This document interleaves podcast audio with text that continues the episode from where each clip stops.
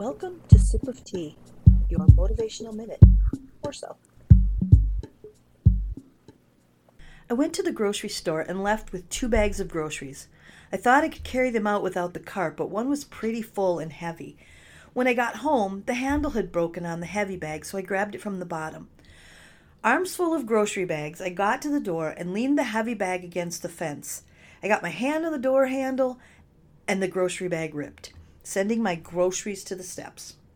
I tried to gather what was left of the bag to scoop up the groceries when it ripped more. Twice I tried, and twice the bag ripped until I was picking up items off of my steps and carrying them into the porch. Needless to say, I was not happy. As I was putting things away, I thought how that grocery bag can be a lot like our lives. We stuff so much into it that it's just waiting to burst and throw everything into disarray. This is especially true now as we set our goals and resolutions and get excited about all the things we're going to do this year. I know I'm guilty.